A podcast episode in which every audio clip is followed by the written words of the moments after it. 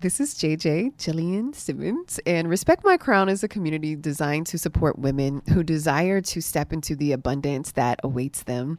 We know that now is the time to manifest our visions and realize our dreams and accomplish our goals. And Respect My Crown is a support system that encourages women to deepen in spirituality, sisterhood, accountability, and service. Brittany Krystle. I am so excited to have this woman on the show today. She is a personal branding expert and the host of Beyond Influential podcast, which I had the pleasure of um, being a part of her podcast. Gosh, was it earlier this year? It was like, I was it last the, year? It was like the end of last year. Time goes by so fast. Oh, yeah, she, it does.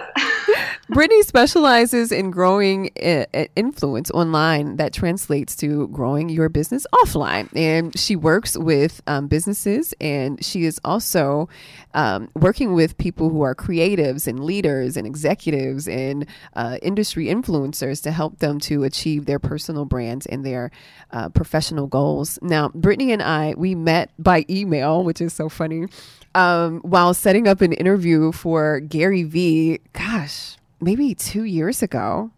Time is really going by fast.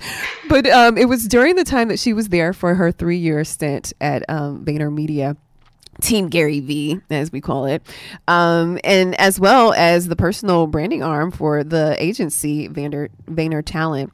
Um, Brittany is a non-practicing attorney.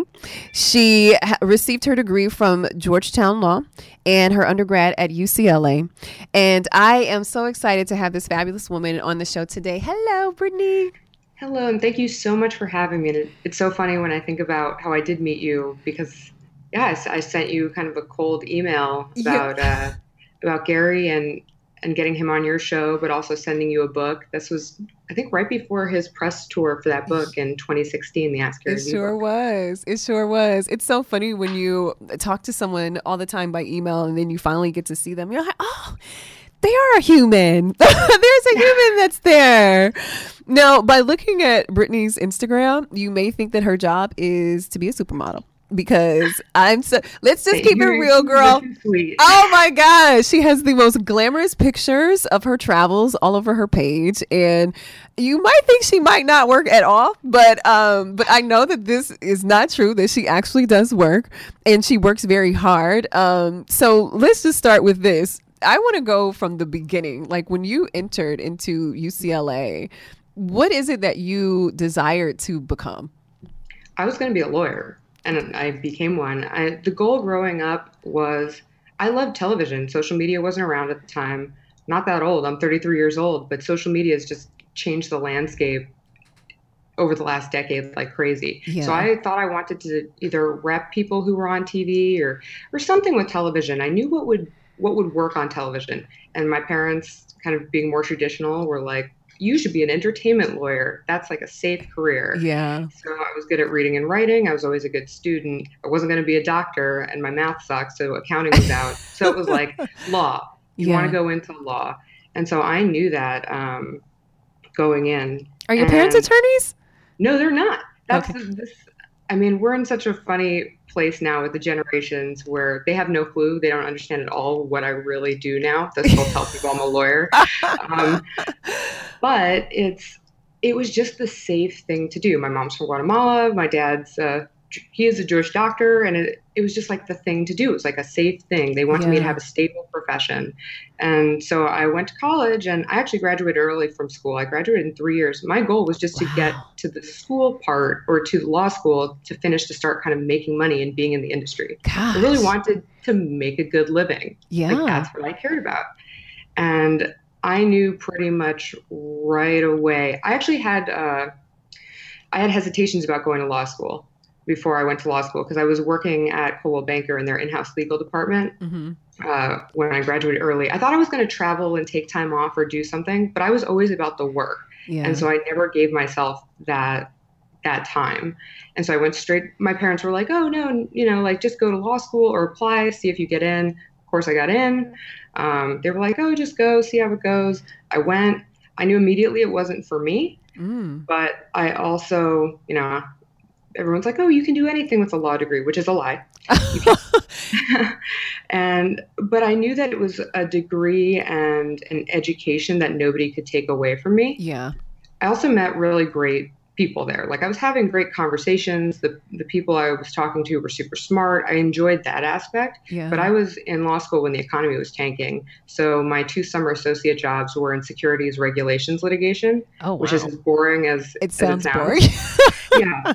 And I thought I was going to be doing entertainment law or sports law or something kind of sexy. And at the end of the day, now I know that those things aren't even sexy either. Law is the law. It doesn't matter what uh, what it is. And basically, at I knew at that point that I wanted to pass the bar. I passed the bar in New York, so nobody could ever take that away from me. Yeah. I wanted that to always be a thing. And I think it's actually been a nice differentiator. It's opened doors. It's a kind of a qualifier in a world where where you kind of don't need one anymore. Yeah. Oh, gosh. You know, where people don't know. And so from there, I was like, I can't, I can't be miserable. I knew immediately that I couldn't be miserable. And I learned that in, in law school. And I think that kind of started that, that journey. Like you talk about kind of manifesting what you want. Yeah. I knew that what I did not want. Yeah. And so I started that process right away, where I was very fortunate. I didn't have school loans to pay off.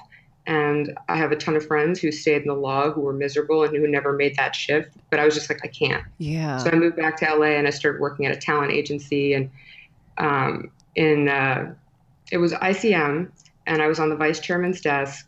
And he repped uh, T V, huge T V showrunners and directors. Like he had the packages on Modern Family, and and he had he was so old school. He was there from he had the packages on Cheers. He's actually in the last scene oh of Cheers gosh. and Taxi, and repping all these huge people.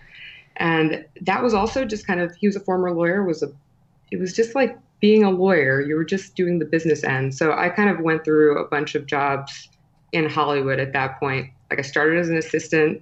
Uh, I'd never, when going back to the law thing, I was never making more money, well now, but I was never making more money than I was at those jobs, and I was never so miserable. Gosh. And so going in, I was humbled to just be an assistant in Hollywood and try to work my way up. Really? So then I kept, I went to an agency, I spent like the year there, and then I went to a management company, and then reality T V was really starting to pick up. And so I was working in a, at a production company in reality T V development, and then at the Lifetime Network. And basically, I just saw social media was was the thing. Netflix and Hulu were about to eat these people's lunch. Yes. And nobody seemed to care. Yeah. And I thought that was crazy. And then I thought I needed to go to, I was like, why is nobody paying attention? It's a very hierarchical system based on politics and not merit. Yeah. And I kind of just wanted to to make shit happen. Yes. And so I started studying for my G M A T. Uh, I was told I needed to go to business school to switch a career. Now I know all of this is bullshit. I don't know if I'm swearing your podcast. No, this is good. And as I was studying for the G M A T, my boyfriend sent me a Gary Vaynerchuk tweet. And I don't know if your audience knows who Gary Vaynerchuk is. They but... better. Everyone follows Gary Vee, don't they? Jeez. I hope so. Sometimes I have to explain it. Yeah, just and... go ahead. Yeah, maybe you should, just in case, because I'm sure there might be some people who are like, who? So Gary is... for lack of a better word, he's a serial entrepreneur who runs a now like eight hundred person digital agency based out of New York City with offices in L A and London and, and other locations. But aside from that, he's also a personality and now has built a crazy personal brand, which I'm sure we'll talk about. Uh, he basically kind of came up in like in terms of how people knew him by helping take his dad's wine business from, you know, like three million dollars a year to sixty million dollars yeah. a year using the internet. He got on email marketing early, and then he got on YouTube pretty early. I want to say in like two thousand six, uh, doing something called Wine Library T V, doing a show where he put out over a thousand episodes where he basically democratized wine. Yeah. Uh, p- wine used to be something that only like rich, fancy people would talk about. And he would just sit in front of the camera and taste different wines and explain it in terms that people could understand, like, this tastes like dirt, this tastes like a shoe, like, but it was true. And so then he ended up going on like Conan and Ellen, and he got a lot of attention that way. Yeah. And then he started that agency with his brother. He's also invested in Uber, Twitter? And this was early, Uber, yeah. Facebook, Twitter, Birchbox. He's, he's had some really good investments made. He's just a juggernaut. I really don't know how else to describe it. He knows where people are paying attention. Yeah. And it's exciting to see his journey and be part of that. But I had no idea who he was. And my boyfriend was following him. And like I said, twenty fourteen, Gary wasn't the Gary he is now. Yeah. And, uh, and it just said like he was opening an L A office. And my boyfriend was like, you should not be studying for another degree. Look into this guy, see if this is interesting to you. I applied for a job through a website I thought I could get. Um, I went through five rounds of interviews. I got a job in project management there in twenty fourteen. And four months later, I was on his team at the Christmas party because that office had thirty people. And it's the kind of situation that would never happen now. Yeah. And uh, the next, he was the worst member of our trivia team. Uh, but I guess I said something that he liked during the course of the night that he came back the next month to meet with everybody. And he was like, you're overqualified for what you do. What do you really want to be doing? And I thought at first, I used to play poker, so I thought I wanted to invest his money.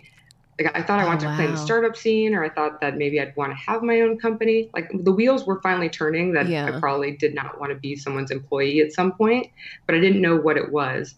And he asked me if I'd consider moving to New York. And I'd lived in New York before, and my life was in L A. And, and I was like, depends what I'd be doing. And then over the course of the next few months, he uh, this was early twenty fifteen, he'd asked me how long I would consider coming out for. And then finally in the summer of that year, he was like, give me a year.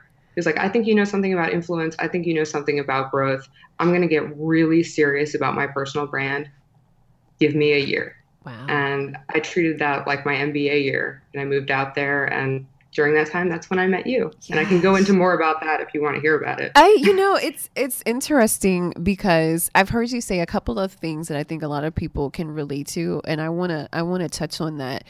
You know, there was a point where you weren't really sure exactly what it is that you wanted to do. And I think that a lot of people can can empathize, you know, and where you it's like, I know what I'm talented in. I know yeah. what I know what I'm, I'm good at doing. You know what I mean? But I'm still not exactly sure of this vision, you know?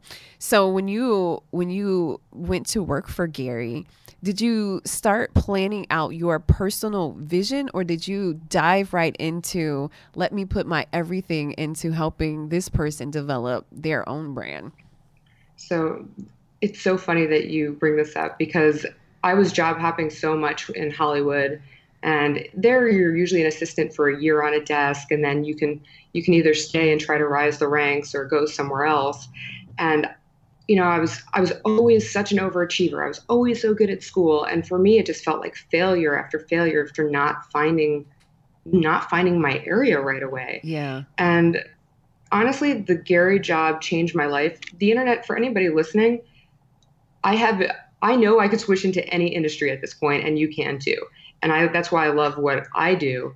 But I didn't find what I love to do until mm, I'd say a few months into the Gary job. When I got there, I was like, whatever, like, I just need to learn whatever. This is, this is my M B A. I'm going to test out all of these things, see what I like, see what I don't. Very self-aware. I know what I'm good at, yeah. but I obviously wasn't applying it in the right place. And it actually hit me during that book tour, uh, what it is I liked, because I'd worked for a year in, uh, in at VaynerMedia L A, and I was working on, you know, large brands from the like Naked Juice, like under Pepsi and Toyota. And that wasn't, that wasn't doing it for me. Mm. And basically I had to find seven hundred fifty influencers to hold Gary's book for free back in March of twenty sixteen. And now influencers are everywhere and everyone knows what an influencer is. Yeah. But at the time it was, it wasn't such a thing. Mm-hmm. And so I was literally DMing just from my account, all these people, like reaching out, just saying who I was, saying who I worked for. And the messages I got back from people about how Gary had changed their lives and why, and how what they were doing now was actually directly attributed to his book, Crush It, yeah. which was, I mean, talking about personal branding, you know, in two thousand nine, before people were really kind of talking about it online and explaining it. And it made me feel so good about the message I was helping get out there. Yeah. I was like, this is, I love this personal branding element. I love the human element to it. Yeah. But I was also very fortunate that Gary has a team now of, it's over twenty people doing, making content for him. And it's kind of an insane machine. Yes. But when I started there, it was like, you know, like six of us. And I got to touch everything from, you know, content strategy. I had to learn how to run paid ads. I had to learn how to do S E O. I had to learn how to use all of the social channels. It forced me to just figure shit out. Yeah. And it's not, Gary doesn't micromanage. He doesn't have time for that. Yeah. So if you're not a self-starter and you're not somebody who can kind of just pick up and try different things, then that's not, I mean, that wouldn't be the right job for you. But you need to try different things. And I think people get punished or don't want to try different things if it's not going to pay off, if they don't, if that's not what their job description is. Yeah. And I think oh, gosh, it's so, yeah. so, so important now that I realize it, how many skills that I learned that I can apply now to all of the things I'm trying to do because I had to do all of these different things. Yeah. How did your attorney skills fit into to what you do? It's less about the attorney skills, more about the, the critical thinking, mm-hmm. um, storytelling. Being a lawyer is, so I need to look at things objectively all the time. Being a lawyer, you need to be able to defend somebody just zealously, or you need to be able to prosecute the yeah. other side. I need to be able to see every argument. So I think it's actually exactly the same thing as marketing. You're crafting an argument to an audience. Yeah. You're, it's not necessarily a sale, but you need to have the end person in mind, and you need to know how they're going to receive it. And you take the information that you're given. Yeah. So I can just see all the holes, and you see how people will react. And I mean, that's what marketing and sales is. Yeah. You so know, it's applied that way. On it's, the outside looking in, we often don't realize when you look at it like an influencer, like um, like Gary, you know, we, we might see him or follow him on Instagram, but you don't realize that there is a whole team that is running this page. In our minds, we want to believe that Gary is actually tweeting all day. He's Instagram. I don't know what he does and what he doesn't do. I'm sure that he does do something, but can you kind of help people to understand when you talk about the branding content part, what exactly are people doing for that brand um, that maybe we don't realize it's actually other people doing? I mean, almost literally everything. So I can explain a little bit. So just, just for context, Gary, Gary knows the importance of, of social, and has, you know, put a ton of money into his personal brand. And so he also knows the value of genuine engagement, which is huge. Yeah. So when you do get a tweet from him, when you do get a like from him, when you do get, you know, an Instagram comment, all of that stuff, or a D M, that is him. Yeah. That is him. And that is, that's honestly pretty rare in the upper echelons of the personal branding Gosh, yeah. world. But the people who do it best know how critical that is. Yeah. That being said, there's a whole host of people now behind the scenes who, you know, uh, he's kind we started, we developed like this, we call it the Gary Vee content model. Um, I'm actually developing a course based on it to teach people who are, you know, like, you and me, who are one person who need to post on all these platforms, how to do it. Yeah. But basically what it is, is you take, like, let's say Gary films an Ask Gary Vee show or a vlog. So Gary happens to right now have a videographer following him pretty much twenty-four hours a day. That wasn't always the case. That started, I think, in the middle of when I was with him, or in twenty sixteen, but he had like a question and answer show. And from that one piece of content that he films, which he does do a lot off the cuff, so it's not like he's scripted, but you can yeah. have it be scripted. From that, you make content. And so from that, I knew, watching that, at a point I was writing his article, so I'd know which article to write. Then I'd know, okay, I can take ten image quotes based on what he said in, you know, in this video. Right. Okay, from here, we can take two clips, and I can put those on Facebook, and I can put those on Instagram, or I can put them on LinkedIn, and I know where those should go. Yeah. And so from one piece of content, you make all of this other content, and then people are, you know, will, will post it and, and write, you know, write the copy or whatever. Gosh. And the thing about Gary is we know his, we knew his voice well enough at that point, and we knew what he was going to say. So it's not like he needed to micromanage that process so much, yeah. but there's that happening. And then there's, you know, people running paid ads for him. Gary's not running his own paid ads. I was doing outreach to, you know, to publications at that time. You know, now Forbes and Entrepreneur and all these people are calling him. At that time, I had to be outreaching to them.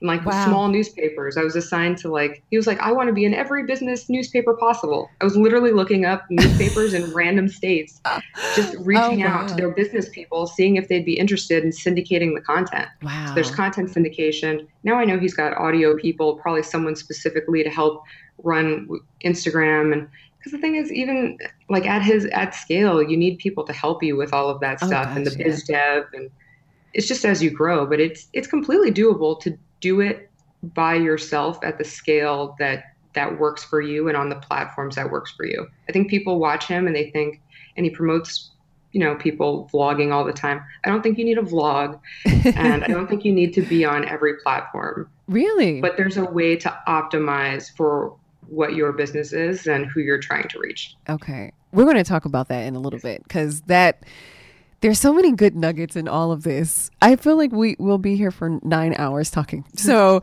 you know, with life comes disappointments, and I just want to know, when is the last time that you were really disappointment or disappointed in something, and, and maybe it was a person, or maybe it was just how something turned out, and then how did you work through it? Somebody asked me the other day about how I deal with failure, and I realized I just know that at this point, like, I needed to fail enough times after school to know that I could pick myself up again. Mm. So I don't get too overly down on myself. Yeah. Uh, recently, I've been kind of disappointed in myself for not getting, not finishing these courses I need to finish, and yeah. not getting them on time, and kind of being hard on myself because, you know, I get involved in, in working, or I give too much of myself to other people. But really, it's just a mindset thing. I know, you know, you're focusing on this now, but I've, I've really realized the importance of mindset within the last six months and really within the last three. I think that is the key to, to that's the difference between people who are truly successful and people who aren't. What is the biggest piece of that that you've learned, that you've had to kind of reframe or restructure in your life when it in, in regards to mind frame? I think that there's a lot of money stuff that I did not realize, money beliefs and limiting beliefs that I didn't realize I had before. Mm. Uh, things about, you know, who I was supposed to be, that I was supposed to be this lawyer, that I was supposed to be good at this thing, that I was supposed to be making X amount of money. Um, just, just those kind of things, talking to myself more about it and being like, no, like, that's not the case. You can actually, you're actually going to make more money than you even anticipated, like, than you possibly ever could as a lawyer. Yeah. It's just kind of those things that are, that are baked in, like, oh, money is to be saved, and, and you shouldn't spend it. And it's just all of these things now that I'm looking back on my life and I'm like, oh, oh, that makes sense why I think that now, but that's not true. So yeah. I feel like there's a lot of self-talk now. Isn't it a good feeling though, when you have that self-awareness and you're like, okay, I've been thinking not so right about this, and now I have the opportunity to change it and reframe. Yeah, but it's definitely a constant, it's a constant reminder, because, and it's a constant battle, because you've been telling yourself certain things for years, oh or how gosh, it's supposed yeah. to be. Like, for example, just, just, and this is an easy example, um, cause it's, it's recent on Gary's team, just in general, Gary's whole philosophy is generally, uh, not like, his whole thing is like, I don't sell courses, but he, you know, he gives content away for free. Mm-hmm. My model is going to be, I do sell my knowledge. You need to make a living, and there's no reason that you shouldn't make money off of knowledge. All free content ends up being a sales funnel. Right. Like, he might not be monetizing that piece of content directly, uh, but, you know, he's selling K-Swiss shoes. He's, you know, getting your information. You're going to his email list. He's got your time, your attention. There's always an exchange of value. Oh, yeah. And I think sometimes you get in that mindset where, you know, it's like, oh, my gosh, like, that person sells this thing, but we're different because whatever. It's like, no, no, no. None of this is different. Oh, yeah. It's all just a different, it's just a different mind frame about it. Yeah, that's so good. Um, finish this sentence for me. If I knew then what I know now. I do think about if I would go to college or not. But that being said, all of the experiences that I've had have added up to to where I am now. Mm-hmm. Um, I guess I would have worried less. Gosh. That's always what it is. I would have worried less because it will be okay. Yeah. And I know I'm still building, you know, building to where I want to be. But it took it took those experiences and me hating what I was doing for so many years that that it forced me to be able to kind of pivot quickly and make those changes and do what I need to do now. Oh yeah. So I think I just would have tried to chill out a little more. Yeah. But I needed the internet too. Now with the internet, if if the internet existed at that at the, the way it is now at that time. Yeah. Like when I was in high school or in college, oh, I wouldn't have gone to work for anybody. Yeah. Like that's just, I actually think like I, I knew pretty early, or I should have known now looking back, that, that I'm not a good corporate employee. Yeah. Trust me, I get it. I am right there with you. I definitely understand that. Um, because your social media reflects exactly what you want us to see, um, there are certain sides of you that we do not see on your social media. So do you have like separate pages where we can see who's Brittany dating? Does she have friends? Is she working? Like, I want to see Brittany with, you know, no makeup and looking crazy, working at her laptop. Do do those pages exist, or do you pretty much just stay really private?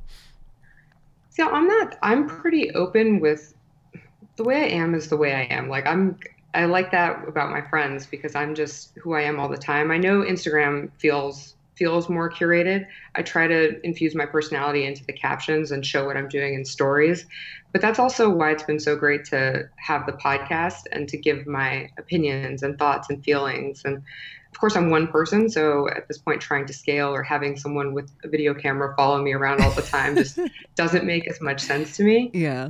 But I do like letting people in on that and letting people in on what's going on, just even in these, the influencer industry, like what's really behind the scenes of all of all of these folks, because it is curated. As much as people think that every vlog you see is tailored to tell a story and to show something, that's not necessarily the case. I mean, my boyfriend does take a lot of my photos. So he he's not in the picture because he's taking the photo. Yeah.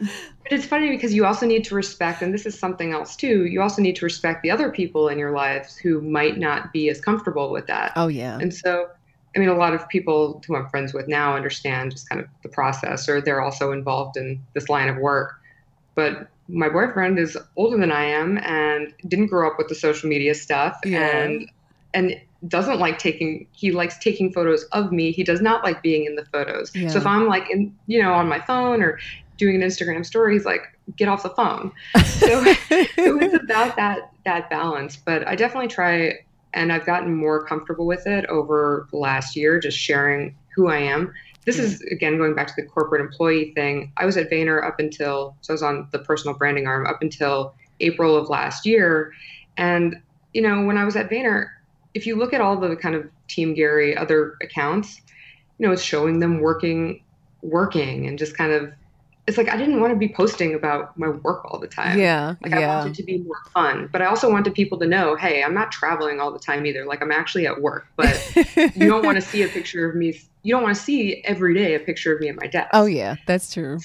So it was that balance. And then I didn't really feel like I, I'm always about speaking my mind, but there is something when you are working for someone that your opinions might be construed as their opinions. Oh, gosh. And I wanted to make sure that I was in a place where it's like, no, no, no, this is, this is who I am. This isn't anyone else's opinion. Yeah. And that's a, a luxury I have now that I do work for myself.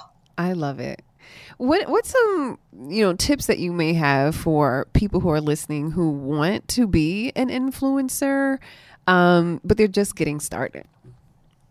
It totally depends why you want to be an influencer. The reason I, so I specialize now in, and it took me a while to get to this point because I had different clients who had different goals, but I specialize in helping people who um, want to be influencers in their industry and build their business. I find that people, you need a greater purpose than wanting to be an influencer to be an influencer. If you just want to be an influencer to be famous or for brand deals, those people do not make it. And yeah. those people who are at that level, who have that mentality, will not be around long. Yeah. So I like to f- go to that place where I think everybody should be branding themselves. A hundred percent. You should be owning your name, owning your story, owning your likeness. So that way nobody else owns it for you. They don't Google, Google you and, you know, somebody else's crappy comment about you comes up right. or whatever it is. Yes. So like, I definitely think everyone needs to do that, but I think it's a, going, being real with yourself about what you actually want and who you actually want to be talking to. Yeah. I have something called the three C's, and this is what it is, literally the formula for what makes a top brand. And that's, and this is for influencers. This is any industry, any, anything.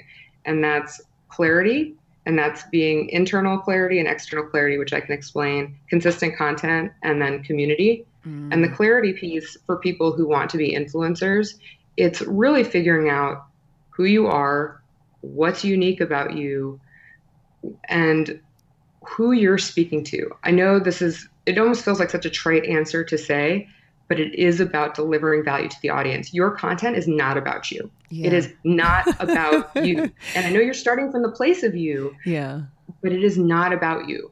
And so that is honestly the key to to growing. And it's the genuine engagement after that and putting out consistent content around the thing that you want to be influential in. Yeah. I think people worry, a big problem with a lot of influencers is people worry about being pigeonholed, and you need to be worried about getting known for anything else first and then branch out. Nobody, and this is Gary with the wine, this is, this is literally everybody who you see who's huge now started in one specific area, got known for that, and then branched out. Right. That's a good point. I don't think people probably even think about that. You know, there are, there are so many people on social media who are compromising who they are for likes and for, for follows. And um, is it necessary for a, a, a person to seem bigger than life or to appear bigger than life in order to attract people to their brand? No, and I mean, you were talking about influencers, I think, when it comes to brand deals. We're moving into a space now where people, I mean, influencers are kind of going to be a squishy topic no matter what, depending on who your actual audience is. But I work with some companies and agent, huge agencies who work with big brands definitely have access to these these tools and this data. People can see into your into your Instagram data, even if you don't think that they can. They know your engagement rates. They know, who, like if you're telling people, oh, all my people are in the U S and let's say they're all in Texas and they look and everybody's, you know, in India, even, like they can see that. They yeah. they do have a window into that, whether you screenshot them, your analytics or not. Uh, I actually had somebody uh, send me a message the other day who's a consultant who's was kind of upset that, you know, there's people who have these tools and these other things where, you know, that help generate likes and, you know, kind of pump up that vanity metric. Oh, yeah. But here's the deal. At the end of the day, the whole point is what's what's the conversion? Like if you can show conversion, that's that's what matters. And yeah. I I know it's so popular to have those inflated numbers. I just think that that's going to become less and less valuable as more data is collected. I mean, it, I guess, again, like depends what industry you're speaking about, but it yeah. really matters. Just be, I always say this to influencers, be picky about who you take on. Like, don't take on everything. Consider your brand and your audience. Mm-hmm. Like, it's the worst when you follow someone who has, let's say, let's say they have hundreds of thousands of followers, but every post is, you know, a teeth whitening, a tummy tightening. it's, it's, Like, oh, that darn tummy thing. Tea. My gosh. Yeah. I see that everywhere. But it's like you're always constantly selling and kind of selling out. Like yeah. build that quality brand first and the people will will come. There are always growth hacks and tactics, but people are so worried about about the numbers and they're not worried about the base, and then they get screwed later on when they don't have that solid foundation to lean back on. Oh, yeah. If Instagram goes away tomorrow, what do you have? I've thought so about that to, too.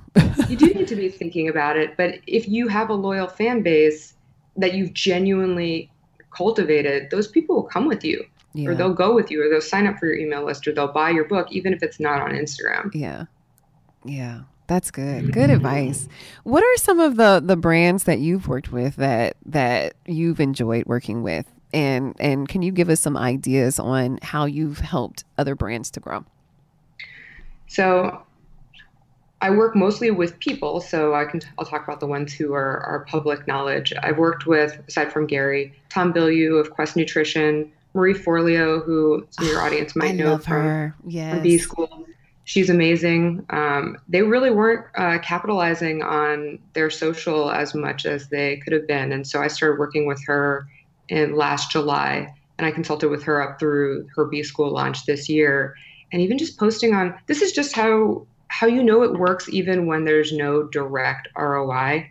Sometimes people are like, oh, should I be investing in my social media and my personal brand? How do I know if it's working? Is it just based on growth numbers? Like, how do I know? How do I know? And she had like the best B-School launch ever. And a lot of it came from just Instagram.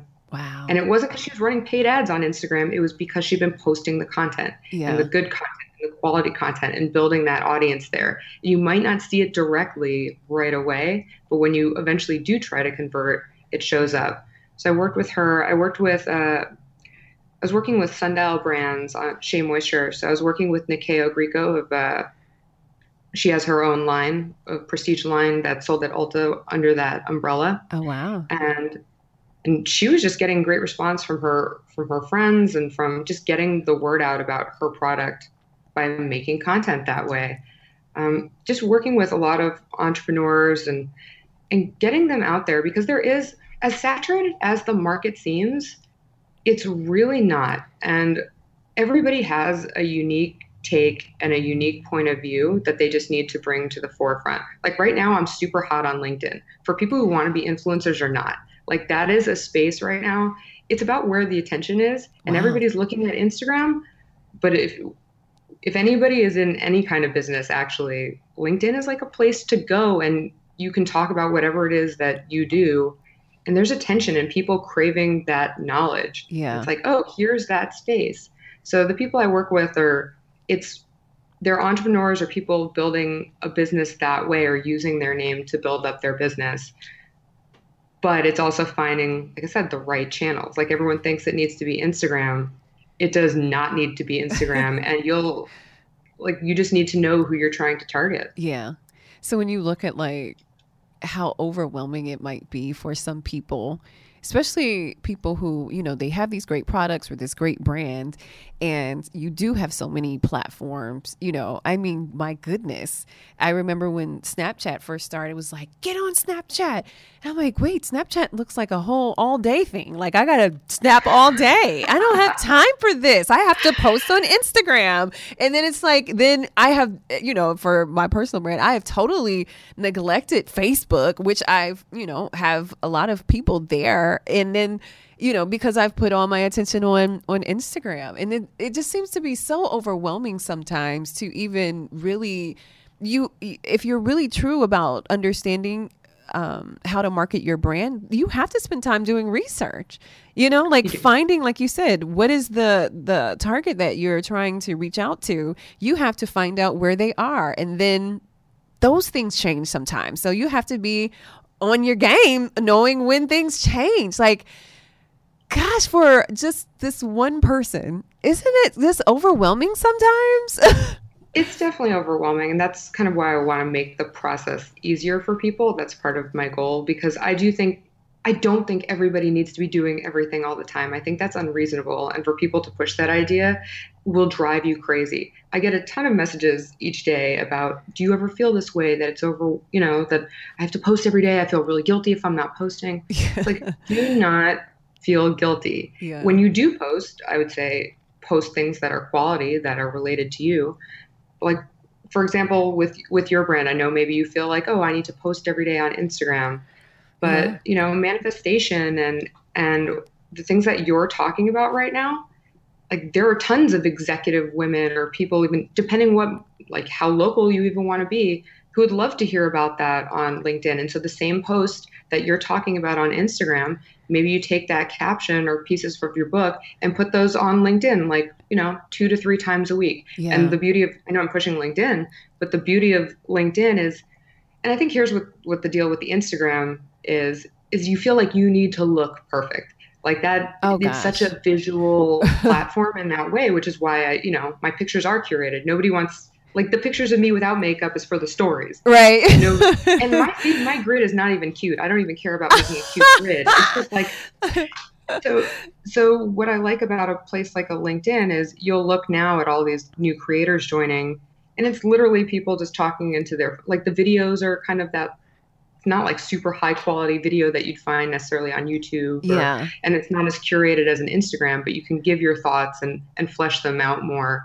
And I think that's kind of a differentiator for if people who are listening to this do want to be influencers. Yeah. I think there is nothing like showing that there you have a brain, like really showing yes. it in a place where people will appreciate it, where people are already used to the idea of networking and connecting and talking yeah. about business. Right. So why wouldn't you supplement, you know, your great photos with that? And it's just unrealistic to think people need to post every day. Anyone who's posting almost every day, if that's not their just job, has people helping them do it. I just want to be very, very, very clear yeah. that every top brand you see has people helping them, and it's a machine. These people can't, Gary could maybe tweet a bunch, but he's literally running a company. You cannot people, everyone listening has a life. Oh yeah. Oh, I got, I know. And you, and you don't realize it. It's so, it's, it's funny when, um, when you're scrolling through Instagram or other social media outlets. Let's just talk a little bit about epic fails. Like, do you see certain things that you're like, oh, if they're killing themselves right now by doing this, like, have you ever, have you ever seen certain things that you're like, gosh, this is a bad habit and I wish they would fix it because it's really going to affect their brand? The biggest bad habits come with, a lot of it comes with the hard sell. I mean, I see this on every platform, people just pushing not only other people's products, their product, other people's product. Yeah. People, it's, it's, it's that inauthentic. I hate using, you know, the word authenticity all the time, because I think that's another buzzword that keeps coming up with, uh, with influencers and with the online market, but people are sick of the fake shit. Yeah. Like, that's just, that's just the case. So the more you can actually show your personality and not trying to just kind of chase after what's hot. I see a lot of people, you know, somebody will post something and, and that does well. And then all of these people start jumping on that trend, yeah. kind yeah. of like a cryptocurrency type of thing. Like, all of a sudden you got all these cryptocurrency experts who were, you know, marketing experts yesterday. It's like jumping on that trend. People need, like I said before, people need to know what you're about. You need to go away from what everyone else is doing and put out what you want to be known for yeah. and what's true to you. And that way those people are attracted to you and come to you and stay with you. And those are the people you're going to convert anyway. Yeah. Like, going after all of these other types of people doesn't make sense. Yeah. So it's, it really is a lot of self-awareness and, and self-searching, but most of the mistakes do come from, just comes from that. It comes from being disingenuous. It comes from just, you know, like sales messages or sales D Ms or, but I don't really see too many people doing anything that's, you know, it's like, oh, maybe, oh, I can't believe you posted that picture, you know, that inappropriate photo. Like, yeah. I haven't seen too much of that. It's more like, as a brand, who do you really, who do you really want to be? It's about not being picky and being desperate. As we wrap up our conversation, uh, I always ask our guests to um, leave an affirmation for the listeners. So your affirmation could start off, I am. And then what is it? What is the thing that you need to tell yourself every day you know is needed for you? Well, for me, it's one thing, but I think for everybody, I think everybody should say, I am influential. Everybody who's listening to this does have a sphere of influence. Yeah. Like, you have people that you might not even know are, even if you have however many followers or whatever it is, online or offline, you are influencing people daily, yeah. every day. And people look to that. So you need to not only remember that, but, but own it. Yeah, that's good. Brittany, thank you so much for being a part of the show today. You thank are you so, so awesome. Tell everybody where they can follow you on everything. So I am at brittany krystle dot com, K R Y S T L E. And I'm at Brittany Krystle pretty much everywhere. Yes. Twitter, Instagram. But definitely if you go to the website, you'll find me. Okay. Thank you so much, Brittany. And I will talk to you soon. I'll see you on the gram, girl.